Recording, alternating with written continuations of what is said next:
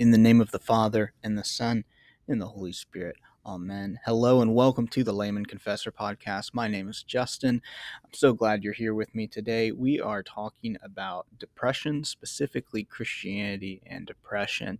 And I hope you had some time to listen to the previous episode. In that episode, I lay out the plan and um, my argument for this series, which is looking like it. I I'm hoping for ten episodes. It's looking like it might be more actually. I'm going to do, uh, God willing, a couple of interviews. Um, they so it may be uh, significantly longer than the 15 minutes or so that we're used to, but um, I've got some interviews uh, lined up. One with someone who has been um, working on um, some certifications with uh, within the field of trauma and uh, and therapy, and another with a, a student who has been uh, who did a significant amount of research. I'm really wanting to, to talk to the student about what what that was like, and and to share some of um, the experiences of of researching this topic in in uh, that student's particular setting.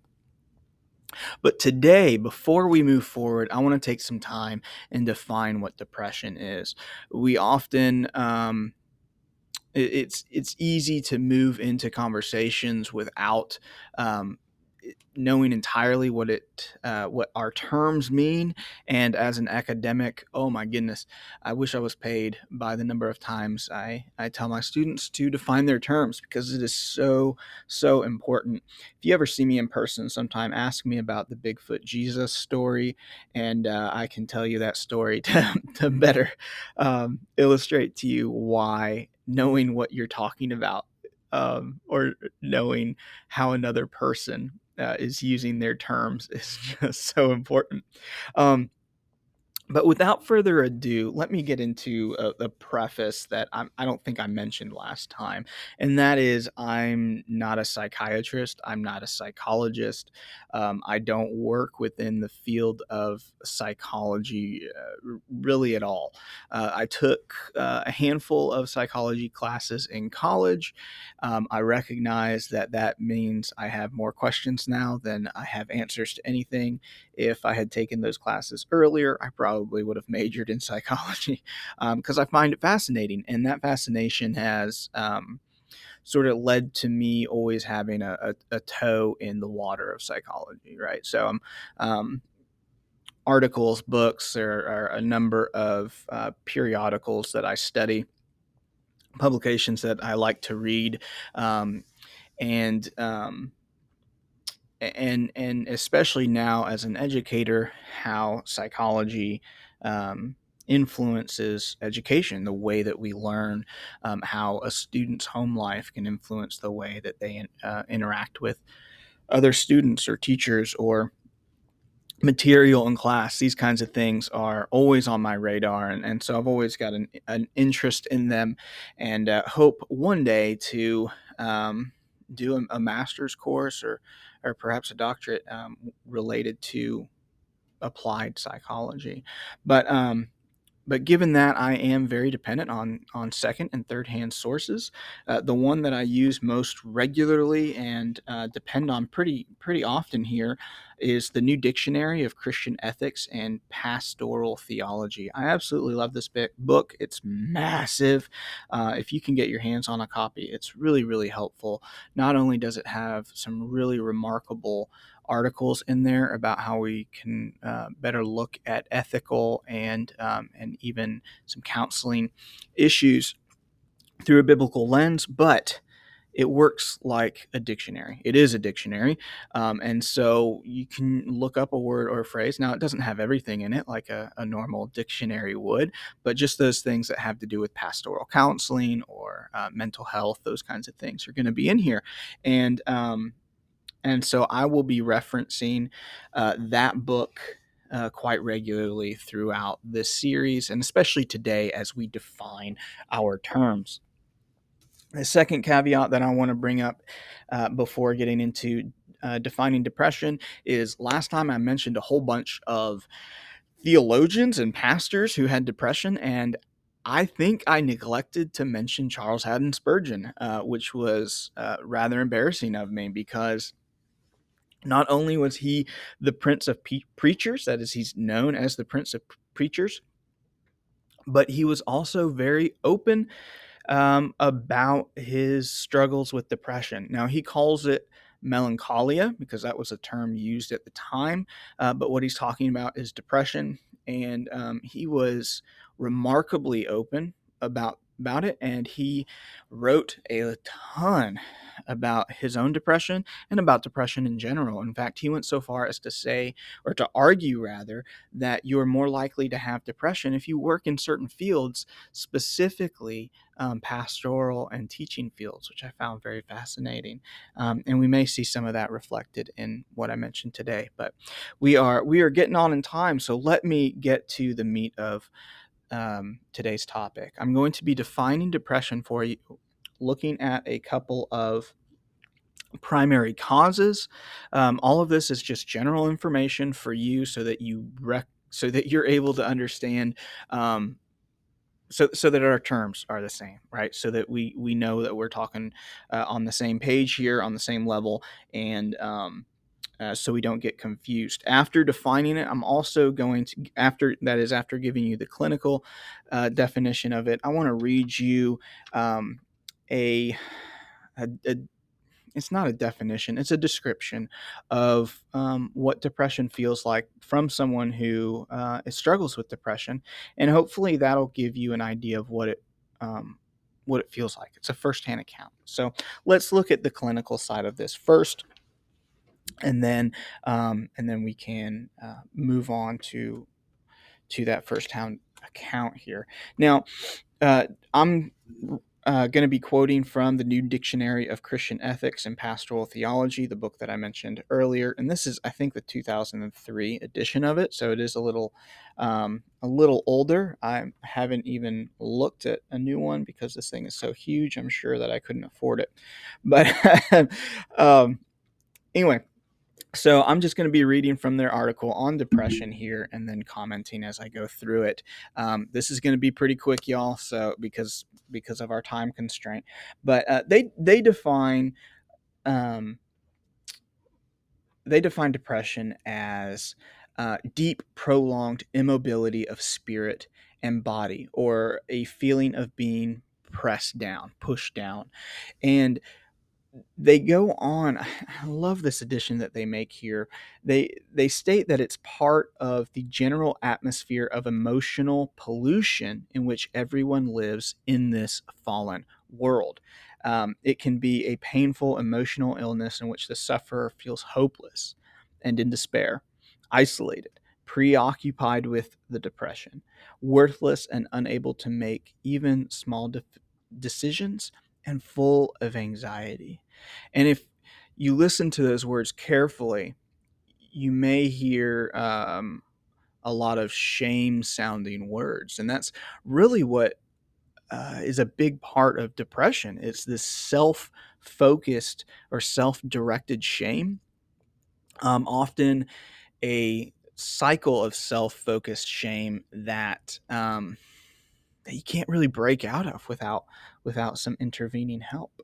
And um, there are all sorts of signs of depression. Of course, um, you probably have an idea in your mind even now of you know that person who's quiet they look downcast they their eyes are downward uh, perhaps there's a lot of weeping uh, they've lost interest in uh, things that they were previously excited about and that is a big deal with depression as well is it doesn't like it's it's not just feeling sad right? It's not just feeling down because uh, you didn't get your way or something didn't go the way that you hoped it would it's this um, it's this overwhelming fog, you know, this misty, rainy fog that sort of colors everything uh, from the way that a person thinks about things to the way that they see things as they're happening. Right? It really does influence the way that we that we see uh, the world around us and even ourselves.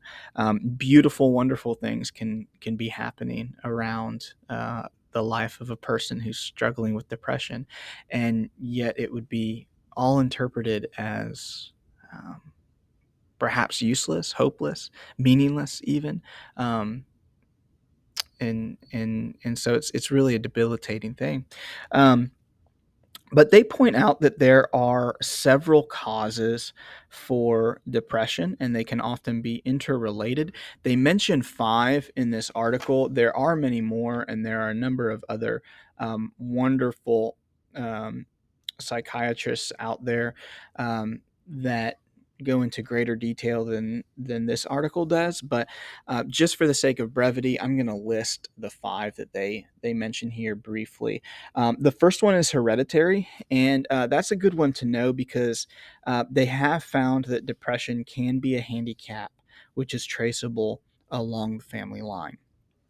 Now this doesn't mean necessarily that if you have depression then one of your parents had it or your grandparents had it or something like that. And it doesn't mean just because you have depression, your children are going to have depression.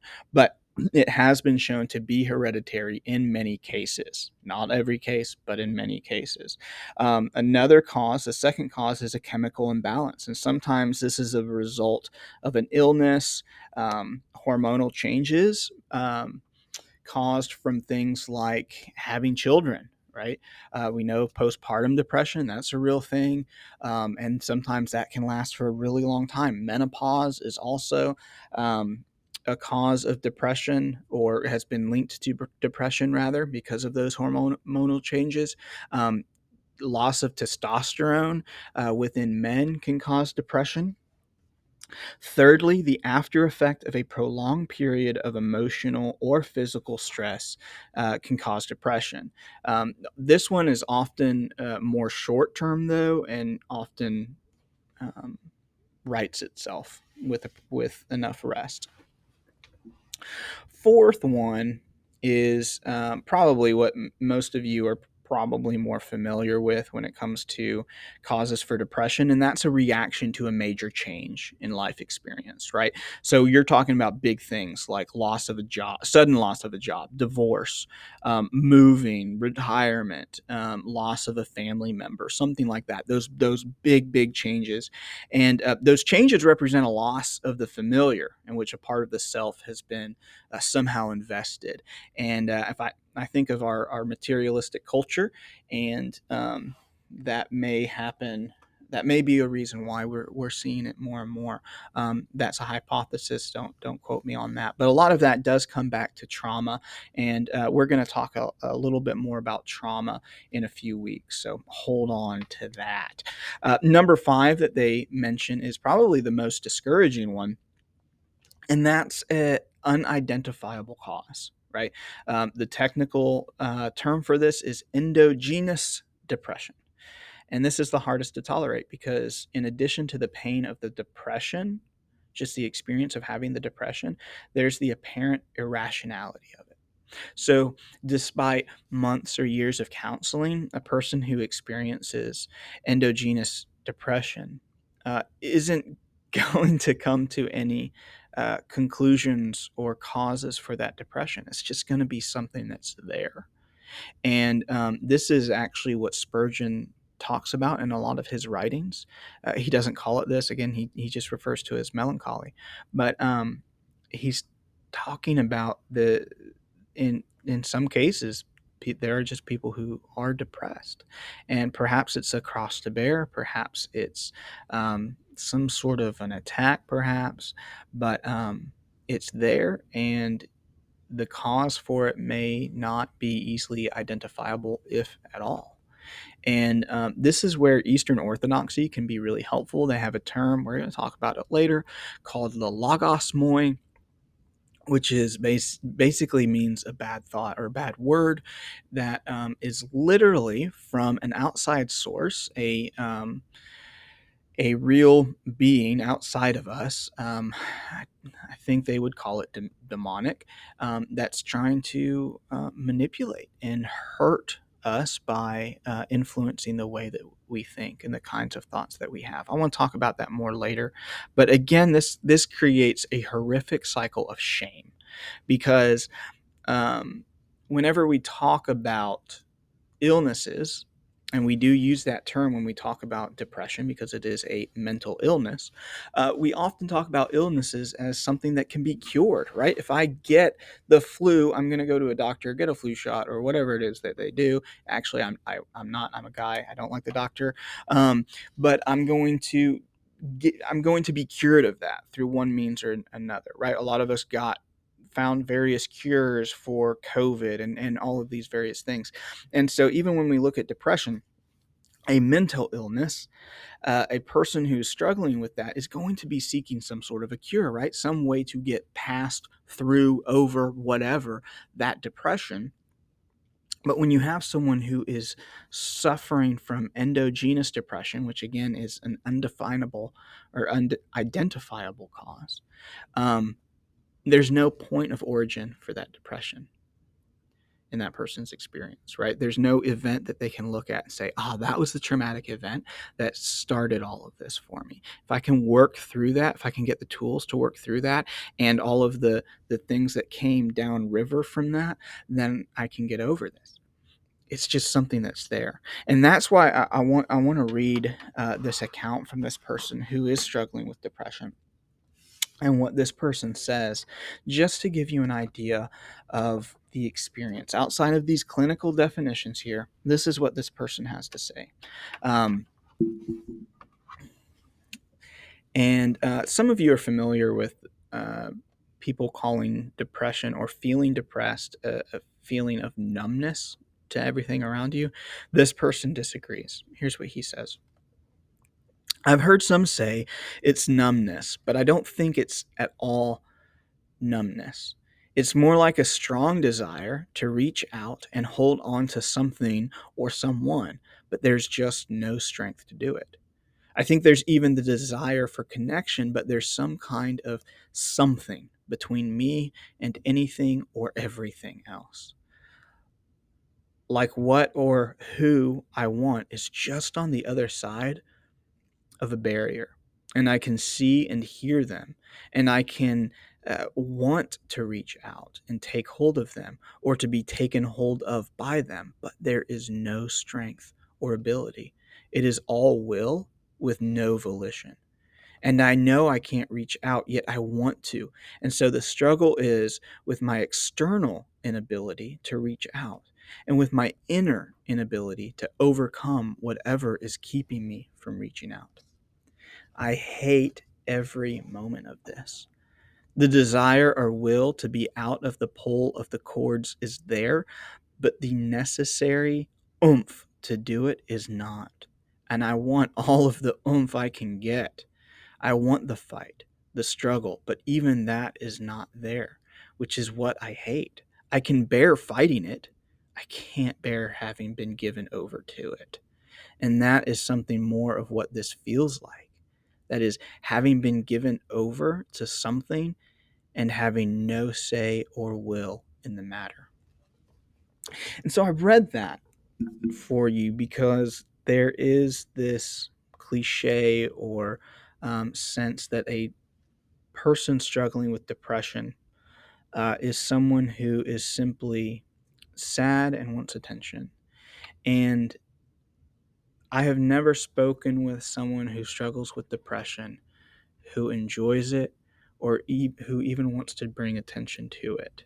And I think that account that I read there uh, is a good description or a good example of the active um, that active haze or influence of depression on a person's life. This account is someone who is pushing against these depressive uh, thoughts as hard as he can, and yet even the will to do so isn't there. Right? That's I mean just just imagine that. Go go back and listen to that portion again and try and put yourself in that place and I think that may help bring you to a better understanding of what depression is, which is why it's so important for us as Christians, as lay people to learn what it is uh, depression is and to learn how to respond to it, to pray for those who have it, to walk beside those who have it, and to recognize the fact that throughout the history of the church, depression uh, though it was often not called depression, as we call it today, has been recognized as a, a true and valid thing for Christians to struggle with, another cross that Christians um, bear. And so uh, that's that is why we are going through uh, take going to be taking so long to go through this material because it's important that we look at it because as I said in the first episode, though it's strong language, I believe that the argument that Christians cannot become depressed is one of Satan's strongest weapons against Christians right now. Um, he's he's using uh, this argument within the church itself uh, to further destroy um, the church. And so let's not do that. So next time we are going to be looking at the theological argument for uh, for depression and um, looking basically justifying uh, my position that Christians can get depressed. It's not just my position, but um, the church throughout history has uh, held to that position as well. But despite all of that, I know we're over time here. I just want to remind you of our Lord's final words to uh, his disciples as he was ascending. Um, the hope that all of us have, regardless of um, what emotional state we are experiencing. It's the truth that we all have uh, in our lives, and that is that Christ will be with us to the end of the age. Praise be to God. Praise be to God.